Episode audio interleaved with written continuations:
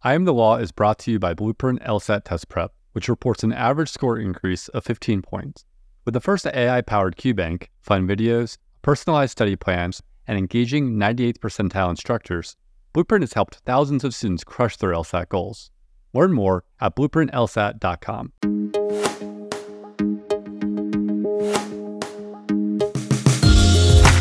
From Law Hub, this is I'm the Law, a podcast where we talk with lawyers about their jobs to shed light on how they fit into the larger legal ecosystem.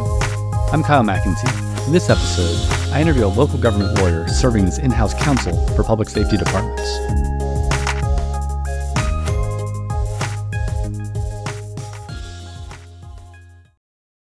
Support comes from Seton Hall University School of Law in Newark, New Jersey, where you can enroll full time or in the weekend JD program.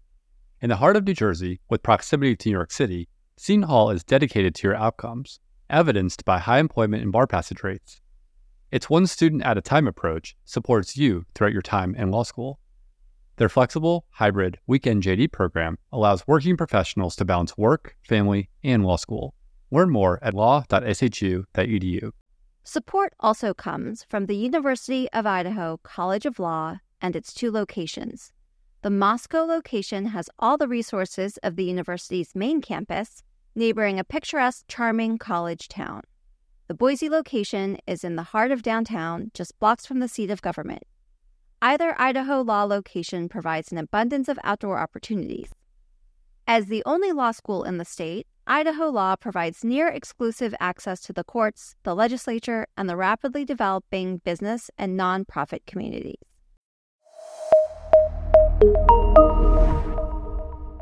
We're joined today by Jason Hernandez, a 2019 graduate of the University of Kentucky J. David Rosenberg College of Law.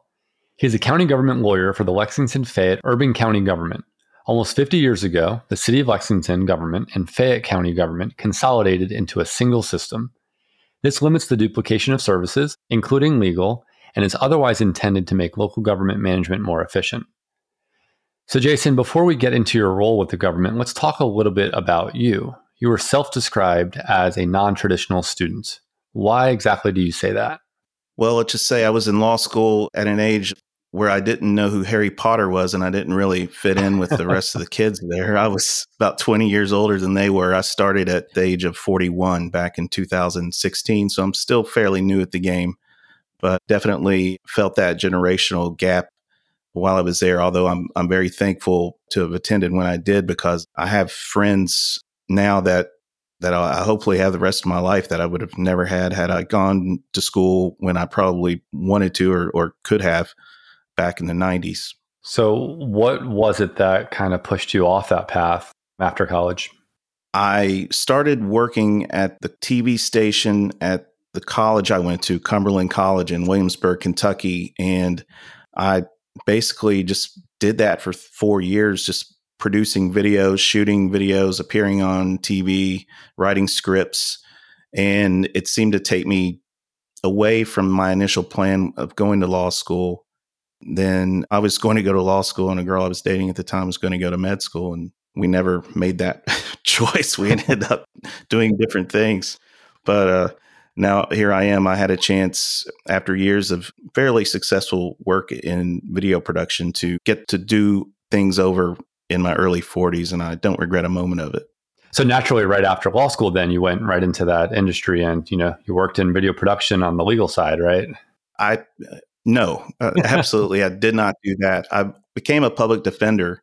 I had a very interesting chance before I began law school one of my most inspirational figures in law school, Allison Connelly, she started an opportunity for some kids, I think typically minority kids, to come to school and do two weeks of intense preparation for law school before they actually started. And I guess I was old enough that they may have thought that I might run away after a few weeks. So they mm-hmm. included me in this program before we began. And during that time, I, I met one of the public defenders who has become a great friend of mine, Chris Tracy, here in Lexington. And I spent one day with him and we went through the courts on a Friday, which is the motion hour for all felony cases here in Lexington. And I just loved getting in there and doing that. And I ended up interning with Chris for the summers during school. And just became just well versed in criminal law there with the public defender's office. And then that was the first job you took out of law school then? Yes. So I started there after I passed the bar and, and worked there a few years. Did all types of cases, I anywhere from dog bites to uh, murder. That's a, a, wide range of intensity. Yes, definitely. Uh, it's one of those things where you just never know what you're getting into the day you get there. You know, you get a stack of new cases put on your desk, and you know they come every day, and you just have to read through them and see what you're getting yourself into. So, what pushed you to change paths away from public defense more towards a role just with the local government? There were a few events that took place. One, I had a very hard client who I believe was threatening violence for some of the things in the case. I believe he had some mental health issues, but that was a little alarming. My friend Chris, he was just transitioning jobs. He was moving away from being my manager to a higher level so I was going to get a new manager. And then I had a murder case that was just really demanding. And I ran into a friend at, we have a racetrack here in Lexington called Keeneland, a horse racetrack. And I ran into a guy I knew and he said, Well, you know, I did public defender work for a while and I'm here working for the city now and uh, we have an opening. You should apply. And so it seemed like a good idea. It was a little, you know, bumping money. And so I applied and, and got hired about a year and a half ago in June of 2022. So let's talk a little bit about the structure of the, the legal department at the urban county government. You know, there's just over 300,000 people in Lexington. So I'm really curious to know like, what that translates to in terms of the number of lawyers who are required to staff a city of that size and a county of that size. I think we're about 15 lawyers strong in our Department of Law. We have a commissioner and we have four managing attorneys believe four senior attorneys and then three attorneys, which I'm one of those. In what ways is the work divided? Well, I think over the years, we have a lot of people, especially in the upper management, who have been there a long time. So they've kind of carved out their spots over time and, and they're good resources because at my level, I get a lot of assignments, although I'm primarily dealing with public safety. I still do some other things. I, I, I deal with police open records. I deal with code enforcement opportunities where people have let their real estate become dilapidated. They try to give you kind of a, a broad base of knowledge to see if anything sticks with you. And it looks like since I've been there, I'm going to stick in the litigation department, handling lawsuits, which seem to come in waves sometimes. And sometimes we just sit there and there's not any coming in. So I guess we can kind of think of this as an in house role where your client's the government and you just do the work that they need of you. Correct. And, you know, our clients can vary from being police department, parks and recreation, any type of division within the city that either has a legal question real quickly or has an issue that perhaps needs to be clarified, particularly if they're writing new policies or any type of things that affect the day to day function of the government, making sure that what they're thinking and what they're putting into place is something that is lawful, you know, good to go and shouldn't have any roadblocks implementing it.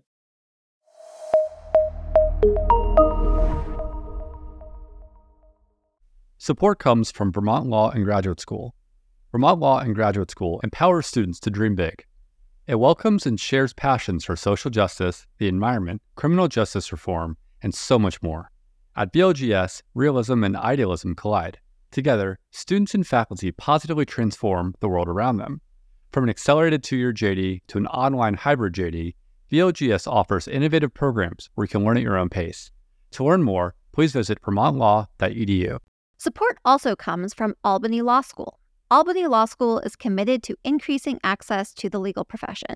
Albany Law's online FlexJD delivers all the benefits you'd expect from an institution that's been educating future lawyers and leaders since 1851. With one in person session per year, you'll complete most of your work online, giving you the flexibility you need to earn your law degree when and where it works for you. To find out how you can begin your journey to earning a JD, visit albanylaw.edu today. Support also comes from Baylor Law School, the smallest and oldest law school in Texas. Baylor Law has three entering classes, 15 tracks of study, strong bar passage and employment rates, robust scholarship offerings, numerous clinics and joint degree programs, and a focus on preparing excellent and ethical lawyers. Visit the Baylor Law website to learn more and to apply for free to the spring, summer, and or fall entering classes.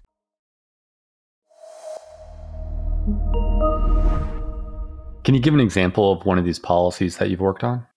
I represent the Fayette County Detention Center, basically the jails. They have policies, operation orders all the time that they want to revise. We've had an issue with over the years, and I think it's a nationwide trend where some people in law enforcement or detention facilities for many years were not allowed to have beards when they worked due to having gas mask issues. Like if a tear gas canister that is thrown into a group of people, and then because they've got the beard, the gas mask isn't actually closing off, then it's unsafe, right? Yeah. So, like for instance, an N95 mask couldn't seal if you have a beard, and so there was a lawsuit by a member of the detention center because of religious beliefs and asking for a religious accommodation. And that ended up having our new director of the jail changing policy and implementing a new operational order that allows for a certain amount of beard, quarter inch or something like that. Basically, making sure that religious accommodations are considered important, number one, and, and that the facility can function it's interesting because we all can see changes happening at the Supreme Court or the Court of Appeals, and you don't really often think about the consequences of that. You think, okay, well, that means it automatically changed. Well, no, what happens is then it's up to people like you and people you work with to figure out, okay, how do we adapt the policies that we have to be compliant with the law?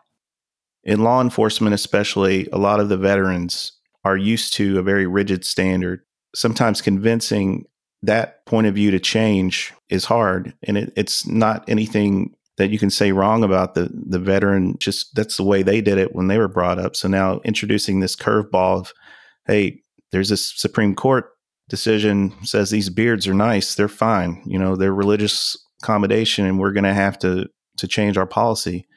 They just have a total different experience from the way they were they were trained in the, in the way they've done it for a long time. Are you alone in having to explain that to them, or do you have support from various places within the government? No, I I have a two or three other people in my litigation department. One particularly who just retired last week. He's a longtime military veteran. He wasn't necessarily excited about the whole beard policy coming in, but he understood. He was smart enough, probably the smartest lawyer I've ever met. He was smart enough to get us out in front of this and say, "Hey, it's got to change, and here's how we should do it. So that was very helpful having him on my team. And was he talking to the officers, or was it just talking to you? You know, we were talking to the the director and the deputy director of the detention center because they ultimately make the policy. We advise them, and they make their own decisions, but we're there to advise them on how we see things happening they're very educated and smart enough to know that it had to change and they made the changes and everything is moving forward. So you convey the law to them and then they convey the law and the reasoning to their employees and then they got to deal with the individual employees who are maybe not as happy about the changes they could be. There's a meeting of the minds and dropping of the ego to to move forward and just say, hey, this is what we're dealing with. This is how we need to do it, and let's move forward and and see how it goes. You're also thinking of the safety of the employee himself who's asking for the accommodation because that mask still has to fit. So you know we have have a shave kit on site if people need to shave before something like that happens. And you know, you kind of got to have that foresight. Okay, you got your beard, you're wearing the mask, but what if this happens and we have to have you shave? You know, what are we going to do? We have to have that in the in the policy and procedure as well. So, you know, it's interesting and predicting the future is always the hard part being the lawyer, I guess, but you kind of have to be able to see some of the issues before they happen. I think that's kind of fun too, trying to foresee different scenarios and then guarding against them and ultimately trying to protect your client, which is in this case the government. This case, I think was two years old before it came across my desk. So I did a lot of learning on the back end, but still, you know, we work, we have a risk management division in the city. So the director of risk management has a lot of say in in the policy as far as predicting what could go wrong and how we deal with that if something does. And then, of course, we have the detention director, and he is obviously the the man who will implement the policy and then have to run it by the union for their input per our collective bargaining agreement. So there's a lot of moving parts in there, and, and trying to say that you can predict things that could come up. A lot of people disagree with you sometimes. If it's like, oh, that'll never happen, or you know, what's the likelihood of that happening? What, why are we even dealing with that? You still have to be on your toes when you're writing something that's supposed to sit there and and be applicable for situations for years to come. Yeah, and again, it's one thing if you're just trying to move forward a policy that is not required of you by a court, and you know, it's it's one thing to negotiate with different parties when you know you really do have to come to a meeting of the minds, but when you have your path set for you by the law, it can probably be kind of annoying as the lawyer in the room saying, you know, you might not like this, but we have to do it. Mm-hmm. Right. And you could see that there were other decisions that came down in other courts that kind of led to this happening. And just researching the way that other cities have implemented and changed their policies just kind of makes you believe as the lawyer that hey you know we probably need to get in front of this as well because because it's coming. And so it's it was interesting. I'm glad we got it finished and it seems to have worked well. So are you only representing the department or are there cases where you are actually also representing the individuals who are working there, whether they're police officers, firefighters, or individuals working at the corrections facilities? So we do represent the departments, but we also do represent individuals who perhaps have an accident at work, say if a garbage truck hits a car or if a police officer gets sued for malicious prosecution or an unlawful arrest, then we would represent the individual in those matters. Okay. And so that means you're working on both sides of the case. Sometimes you're the plaintiff, sometimes you're the defense. We have situations, particularly at the jail, where sometimes employees will be disciplined for behavior, which puts them on the opposite end of our representation. They would have union representation there. Whereas if they were sued for something for an incident at the jail, then they kind of flip over to us and they have the right to ask us to represent them in, in those matters as well. So I've always found that dynamic interesting, particularly at the jail. Fortunately for me, I worked at the jail a lot as a public defender, and I know a lot of the officers. And so I know for sure the hardships they endured on a daily basis. And I've seen them work probably in ways that most people in my office have never seen these officers work. So I have some empathy for them. I know what they're going through. So I try not to ever be judgmental of of the people who may face grievances for just policy and procedure violations and and not seem heavy-handed with them. Hopefully that shows in the, in the way I speak to them. I never want it to be some kind of hammer coming down because I know just as easily we could get sued tomorrow and we'd be on the same team, right? Yeah, it's really complicated, to say the least. so you mentioned earlier that the corrections facilities officers they they have a really powerful union. What does that relationship look like for you? Do you ever have to negotiate with that union? We negotiate a lot with the union. It could be on a case to case basis for a discipline situation. We had a situation last year where the union was grieving a section of the collective bargaining agreement and that took a lot of time. Basically, our government had a different interpretation than the union had. And we went to arbitrations for that and ended up settling it to everyone's benefit, I believe. We're about to start bargaining a new contract. Hopefully, we'll have it resolved and, and negotiated and up and running by next in January. So, what are the key provisions that you're negotiating in this upcoming agreement? Well, the issue I think for most detention centers around the country is is maintaining staffing.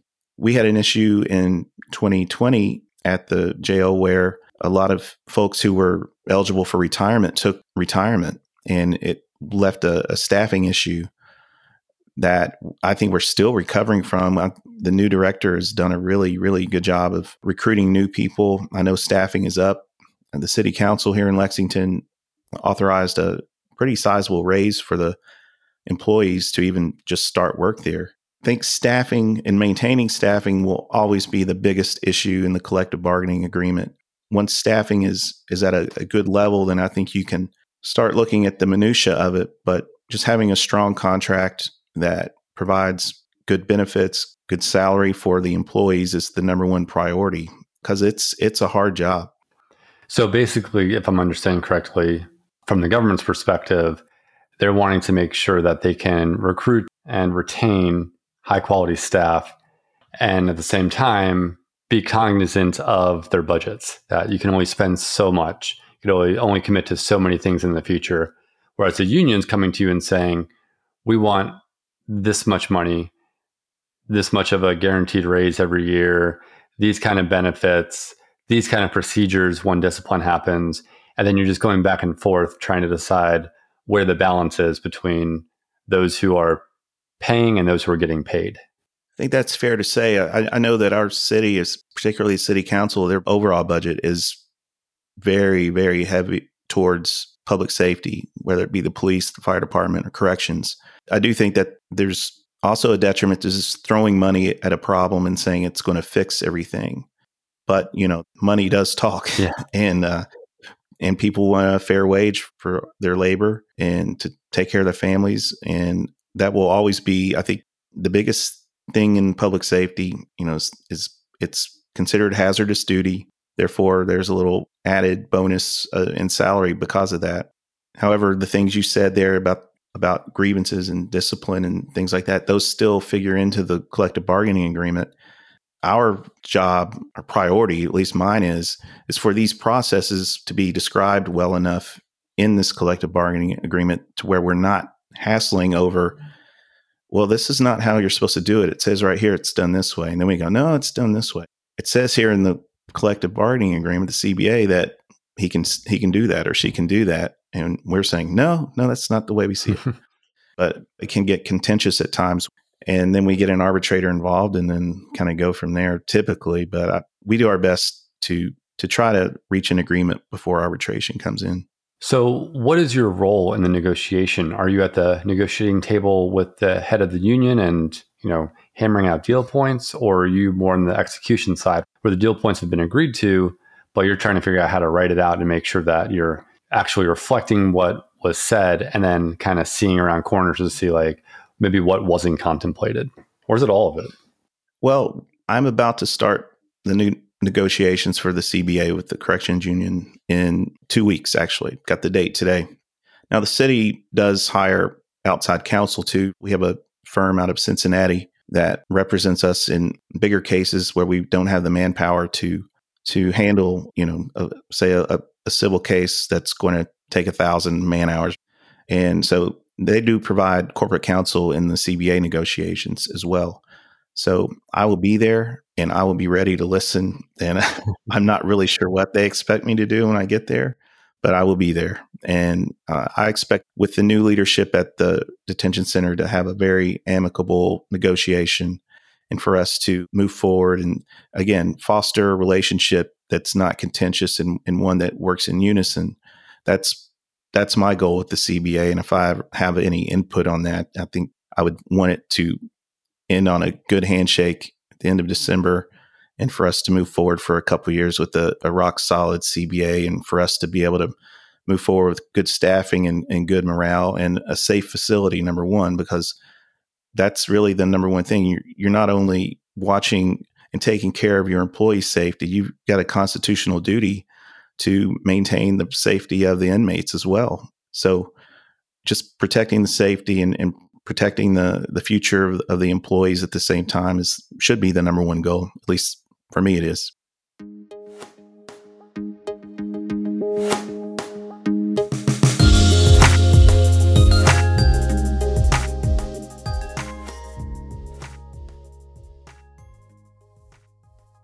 I'm the Law is a Law Hub production. Don't forget to subscribe and rate this show on your favorite podcast app.